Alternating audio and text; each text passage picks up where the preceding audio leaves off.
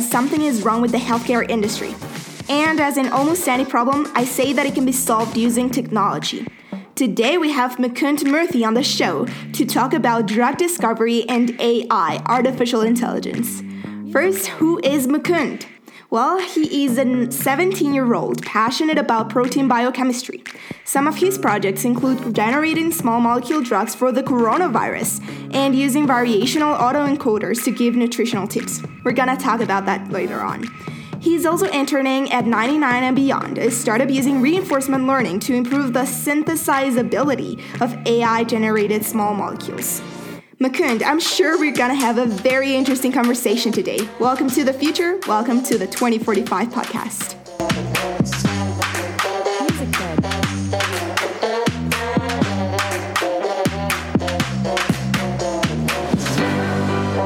Thank you so much for having me on the podcast. Uh, super excited to to talk about my journey and, and go over some of the recent developments in drug discovery as well with DeepMind and everything.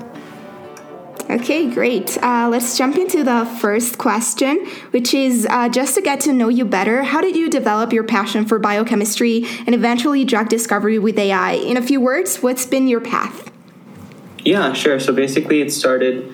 Uh, it started in ninth grade with this uh, science Olympiad competition I did called protein modeling, and we basically had to model the anti-CRISPR part of the uh, the anti-CRISPR protein, which is basically the the mechanism that viruses have evolved to basically fight against the CRISPR system develop, developed in the immune system of bacteria. So I modeled that protein and I got super interested in structural biology.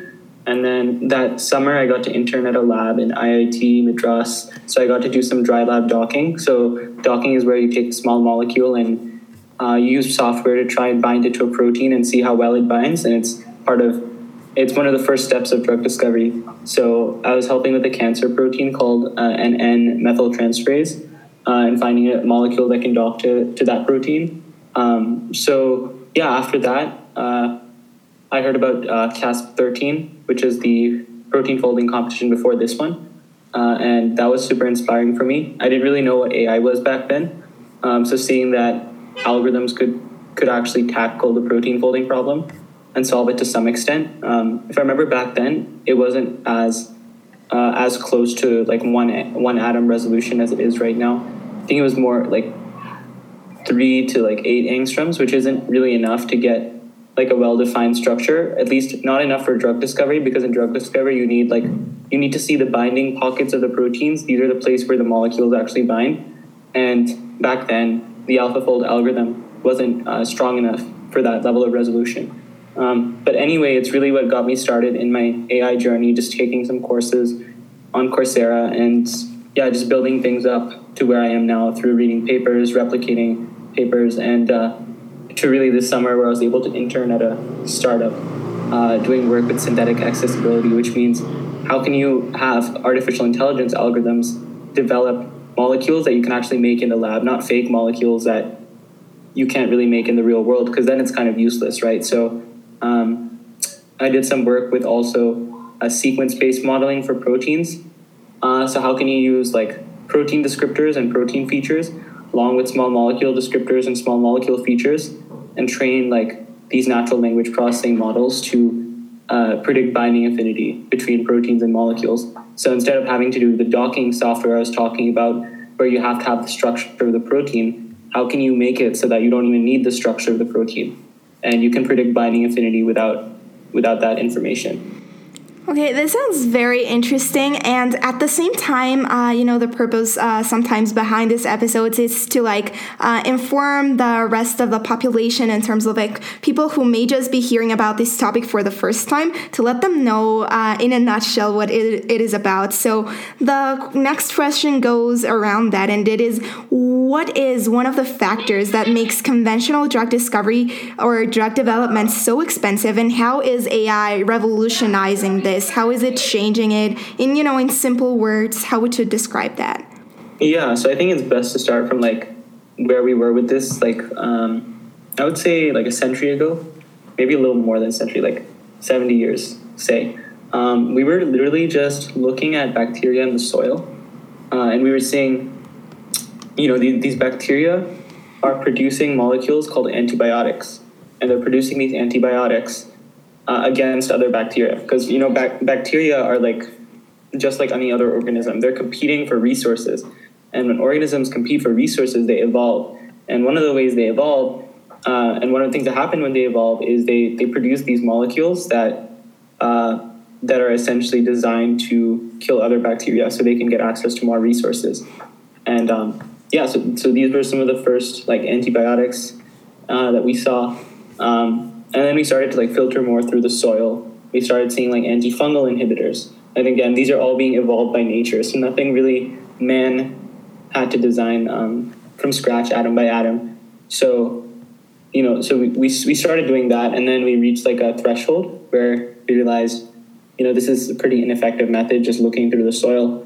What if we could actually design molecules ourselves using the natural molecules as inspiration for the molecules that we design? So, you know, at that part, at that point, we started looking into something called structure-based drug discovery. And structure-based drug discovery is where you have a protein and you have a molecule, and you look at the active site of the protein. So the active site of the protein is the part of an enzyme or it can be another type of signaling protein, like something called a kinase, which is uh, what basically transfers a group called a phosphate group to another protein. But basically, any protein, the active site is like the main part of the protein. It's a part that can activate the protein. So that's why it's called the active site, right? It can activate the function of the protein. So, anyway, you basically look at the active site and you look at the amino acids in the active site. And amino acids are building blocks of proteins. There's 20 different amino acids and each of these amino acids has its own set of properties, right? So by looking at the amino acids in the active site, these fundamental building blocks of proteins, you can then say, how can I design a molecule that binds really strongly to this particular active site? Um, so, so that's what they do. They they started designing atom by atom um, to see, okay, so maybe this amino acid is polar. So a polar amino acid means it has like a partial charge to it, right? Yeah. Uh, how can I have a functional group uh, that binds to that polar group? And obviously, I'm simplifying it, but these are the kinds of questions we ask, like going atom by atom and seeing how can you optimize the binding. Um, so, so that started happening. It was pretty strenuous. Took a long time because yeah. you had to get the structure of the protein, and that took for it took a lot of time and a lot of effort. Yeah, I was actually reading uh, a book recently about um, protein discovery, and well, it wasn't really about proteins. It was actually about the ribosome, you know, uh, this organelle for everyone listening. But it discovered that actually sometimes all of these things can get a little uh, long, right? Uh, doing crystallography or some oh, other yeah. kinds of techniques. I think yep. I'm not really familiar with those, uh, but I guess that's what makes AI so useful in this case, right? Yeah, um, you, you made a really good point. Uh, like with structure-based drug discovery, when you have to get the crystal structure of the protein, that was really one of the rate-limiting steps. Um, so uh, of, of structure-based drug discovery, and uh, for anyone like if you, if you, I think a good way to understand how hard it is to actually is to feel like what it's like to be a scientist who's doing crystallography and like the type of frustration and patience and trial it involves and for that, I recommend a book called The Billion Dollar Molecule. Um, it's it has really good descriptions. Like you, you feel like you're with the scientists uh, as they're discovering the protein, and um, you feel like you're with them when the computer crashes and they lose weeks of hard work. Um, when they realize that the protein they were getting the structure of isn't the right protein they were going after. Um, there's just so many different like holes and like hoops they have to get through. Um, and uh, yeah, it's it's amazing now that we have AlphaFold, and uh, it's obviously not. I mean, I would still say X-ray diffraction is probably better, but like we're almost getting there. The gap is so tiny now between uh, crystallography and, and AlphaFold. Uh, for most proteins, I would say there's some proteins where they're just so loopy and so flexible uh, that you probably need something like crystallography or um, another technology like cryo-electron microscopy, um, which is it's a big word, but essentially it has to do with cryotechnology and basically freezing uh, freezing proteins, right? Yeah. Um, so so yeah, it's it's super amazing stuff. Now instead of going through all of those like like years of trying to get a structure, months to years of trying to get a structure, you might just feed in a sequence to a AI model and, and get it within a few days, which is crazy. Wow, that's re- really like a big, big advancement, right? Yeah, uh, with AlphaFold 2.0, um, of, uh, oftentimes there can be hype. Like with with any discovery that that happens, there's hype around it, right? Yeah. I think um, sometimes the hype is good, sometimes the hype is bad. I think in this case, personally, my opinion, the hype is justified. I think this is a huge achievement. I don't think this is something that's like purely just hype. Mm-hmm. Um, like they achieved some remarkable results. How do you quantify these results is like a question I had in my head because you can just say something, but unless there are numbers behind it, you don't really know what's going on. They hadn't really published a paper either. I don't think they have their code accessible, so we can't really play with it yet. But they did give a number in their blog post. It was a blog post by DeepMind. They said they got 98 uh, GDT. And GDT, I forget exactly what the metric stands for, but it's basically saying that 98% of the amino acids in a particular protein were less than a particular threshold from their actual positions. Wow. So that threshold could be one angstrom. So that means that 98% of the amino acids were predicted less than one angstrom away from the actual structure, which is really, really, really good. Yeah, that's crazy. I don't think us humans would have done it better in, yeah. like a less amount of time. So, wow. Yeah. And also, uh, talking about the power that this technology can have, do you see it replacing a lot of jobs? With AI and drug discovery, uh, there's there's a ton of pitfalls and like things that things that are still challenging. Uh, it's not like you have a solution that just kind of solves everything. Yeah. Even with um, even with AI for protein folding, I'll just continue that example because I think it, it flows into the last part of the conversation. When they get a structure, like you know, it's it's really not the end of the day um, because first of all, one protein can have many structures mm-hmm. uh, based on where it is in the cell and what it's doing, and second of all. Um, there's a really good uh, there's a really good um, publication I'd recommend people who are interested in this. It's called um, Science Trans- Science Translational News, and um, there's a writer. His name is Derek Lowe, and he writes about this that even if we get this perfect structure and we derive the perfect molecule that binds to it, you might spend a year or two on it and then realize, wow. oh, this was the wrong protein. But I what do you mean by protein. the wrong protein? Yeah, so um, basically, what, what you want to do in drug discovery is you want to find a protein that is relevant to the disease. Mm-hmm. Um, so, if, for example, we're doing cystic fibrosis, mm-hmm. uh, we want to target, I think it's called the CFTR protein. Um, it's a chloride, it's basically a channel, it's a membrane protein, I think, that controls the transportation of chloride ions. I think whereas when there's an excess, um, remember the exact biology, but I remember when there's an excess of chloride ions, that uh, that leads to more viscous mucus, right? Uh, and that's what leads to like the symptoms of cystic fibrosis. If they go for something other than the CFTR protein, then they're not really changing anything. They might even be causing toxic side effects because you're interfering with another process in our bodies. You're not interfering with the relevant one. So that's what I mean by wrong protein is you have to find the right um, protein that's relevant to the disease that you're trying to cure If you find another protein uh, that's wrong, then it isn't you useful. Even, you might be causing worse toxic toxic side effects. Oh yeah. And really, this is what I internalize. Like when you're listening to a drug commercial, they have like the happiness going on in the background, but then there's that person who's listing like 50 side effects, and this is because you know you might might not be going for the most optimal protein, um, and it's kind of binding to a bu- bunch of other things at the same time, which leads to like these side effects um, that are often toxic, and you have to really think about the trade offs. Um, and that's why, in my opinion, um, what's going to happen in the next decade with drug discovery, uh, the way I see it is you have like a few subjects in drug discovery. You have the chemistry part of it, which is I have a protein. How can I design molecules that bind to the protein? And then you have a biology part of it, which is how do I find the right protein in the first place?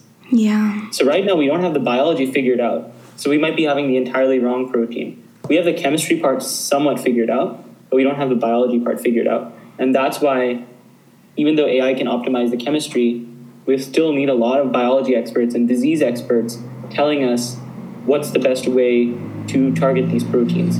Do we target a single protein? If so, what protein do we target? Do we target the interface of multiple proteins. Like it's called a protein-protein interaction. Mm-hmm. So it's really splitting it apart into biology and chemistry. I think AI has somewhat chemistry done down right now, um, some to some extent. Biology is really where we're struggling, but that means there's a lot of opportunity there as well, and that's where um, even in chemistry, like there's AI isn't going to take much jobs because AI can only give suggestions. We have to verify them, and we don't really know how AI is making its decisions based on the chemistry. We don't even know if it understands the chemistry. Mm-hmm. It might just be making associations.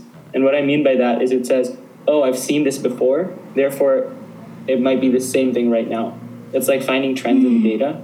Sure. Um, and that might be just be spurious correlations. And by spurious, I mean it could just be by chance that there's a correlation, but it doesn't actually have anything to do with the chemistry. It just happened randomly by chance, and because of that, it's making just completely wrong deductions, and humans always have to be there to verify that.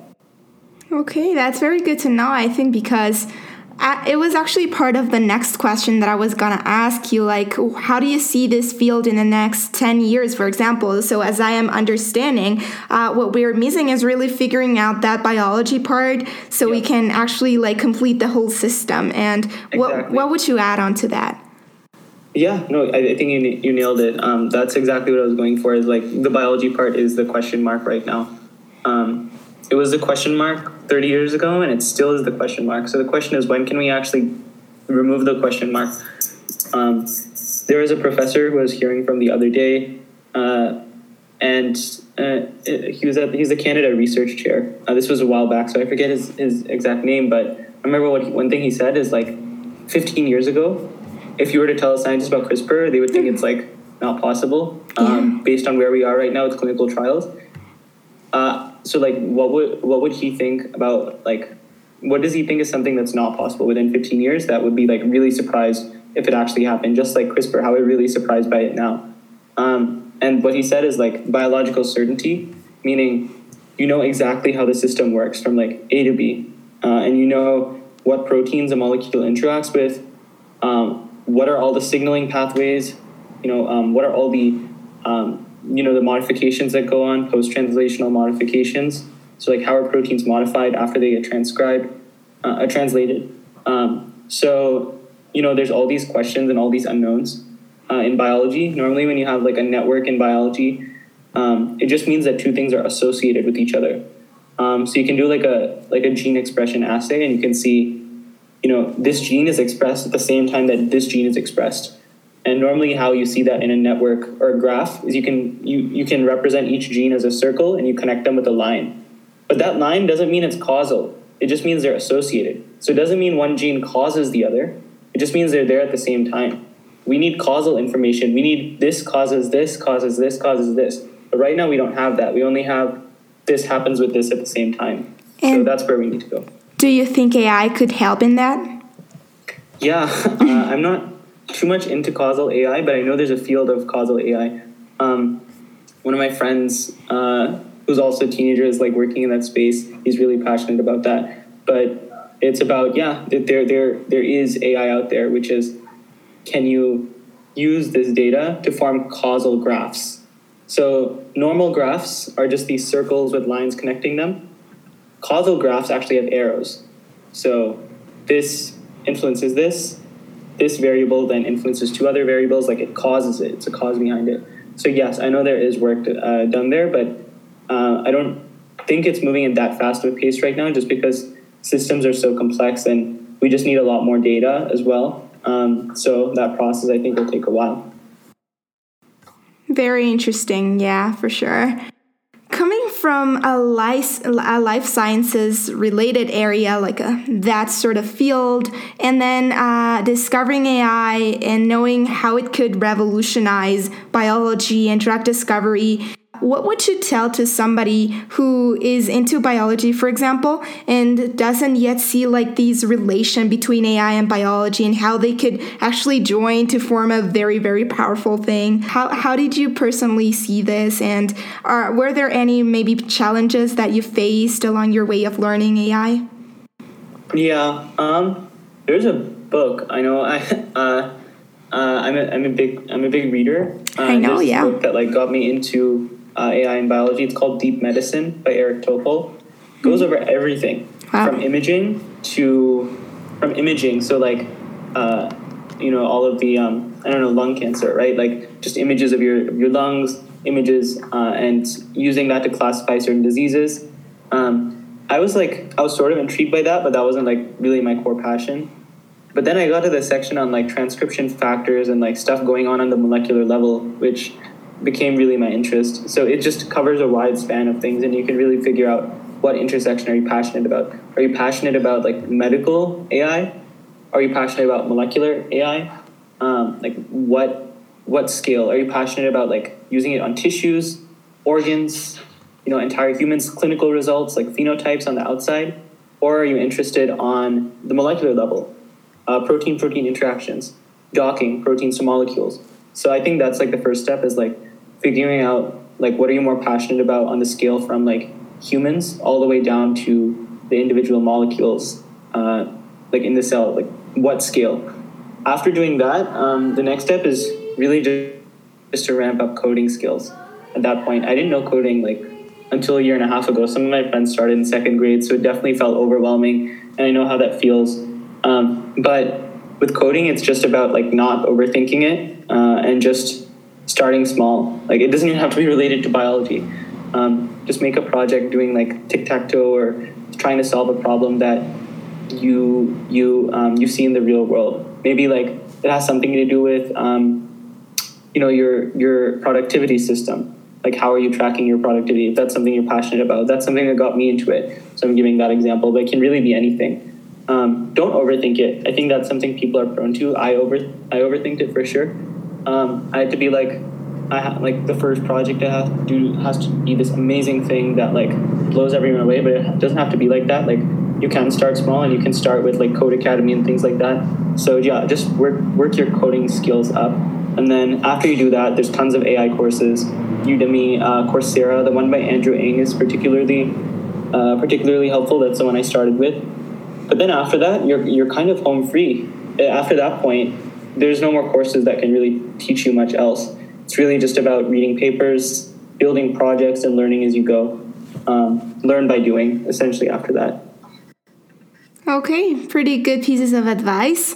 And finally, I saw in your website that you read uh, around two to three books uh, a month, or is it one per week? Yeah, I try to aim for one one per week. It's been a bit challenging with college Yeah. jobs and like this craziness of a school schedule. Like uh, every other week, we're going from like remote to remote and hybrid. Yeah, um, sure. Because of COVID, but yeah, and I normally try to go for one per week. Oh, that that's very outstanding in my opinion. So, how do you do it? Like, are, are there any techniques, speed reading techniques that you recommend? And uh, would that be actually uh, called speed reading? And if so, how do you manage to retain all the information? Yeah. Um. So, honestly, one thing I realized is like, um, so if I read slow, like I just I'm not drawn into it. Uh, like the book I'm reading, I just get bored because uh, you can talk and like listen to someone else talking much faster than you read, and so like your mind is trained at what I don't know, so many words per second. I forget, I forget the exact number, but when you read, you're like reading much less than that, so your mind just automatically gets distracted. Oh. Um, so that's why reading fast isn't actually a bad thing. I think I think it's first like you have to clear that misconception that it's a bad thing. I think it's a good thing because you're more engaged and you actually retain more when you read faster. That's what I actually saw with a lot of my friends. Was when I was in elementary school, I had a couple of friends who could just like get through a book in it in like a day. They could binge read it in like six hours in a day, and I was like, how in the world do you do that? That's insane. Um, And these were like super long, like Harry Potter books and stuff. Wow. Um, so, and they like they knew every single detail from it. And it's yeah, when you read fast, you you you feel like you're there. Um, so that's what's really cool about reading fast. In terms of how you actually do it, um, number one is just like read consistently. You get much better in it after a while. But number two is you have to unlearn some of the stuff that you learned like when you were younger, like reading things out loud. Um, you you have like this voice inside your head that's reading as you go, and it's kind of speaking each word out loud as you read. You have to kind of figure out how to turn that voice off. Yeah. Um, there's a couple of things you can do. You can like count while reading. You can count out loud and count in your head while reading. Um, you can like play music while reading, so you can't really say anything in your head while you're reading. But the goal is essentially to scan um, and basically recognize the meaning of each word instead of actually saying it out loud, like verbally in your head or uh, out loud. Uh, and the goal is to be able to basically see a word as a point and like instantly know like the meaning of that word without scanning like letter by letter, uh, if that makes sense. Um, sure. So that's kind of the, the way to do it. Um, yeah, so there's a finger technique as well, which is you know just using your finger and underlining the words as you go. Um, by basically moving your finger uh, under the line, your eyes are attracted to motion. So um, when you when you when you move your finger, your your eyes will normally move faster to follow your finger. So you can kind of, kind of use your finger to set the pace. It's a really cool technique that sped me up, I think, by 1.5 or 1.25 at first. Um, so yeah, I got a lot of these ideas from a person called Jim Kwik, and he's he's really helpful. Like his podcast, his website, um, his courses are really good for this kind of thing. So that's kind of where I'd recommend your listeners to look. Awesome. I'm sure this will be very interesting for a lot of us. Thank you so much for coming to the show, Mukund. I'm sure we're gonna continue hearing amazing things about you and the projects you're developing. So keep us keep us informed and yeah, thank you for coming. Yeah, thank you so much for having me on the podcast.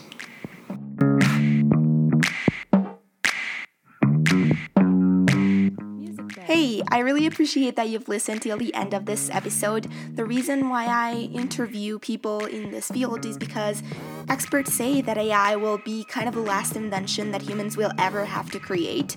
Because as you've seen it, it has various implications in a lot of fields, including even complex things such as drug discovery.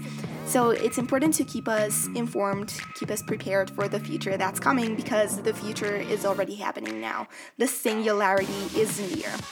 I really hope you've enjoyed this episode in particular. Please feel free to share it with everyone you want if you did enjoy it.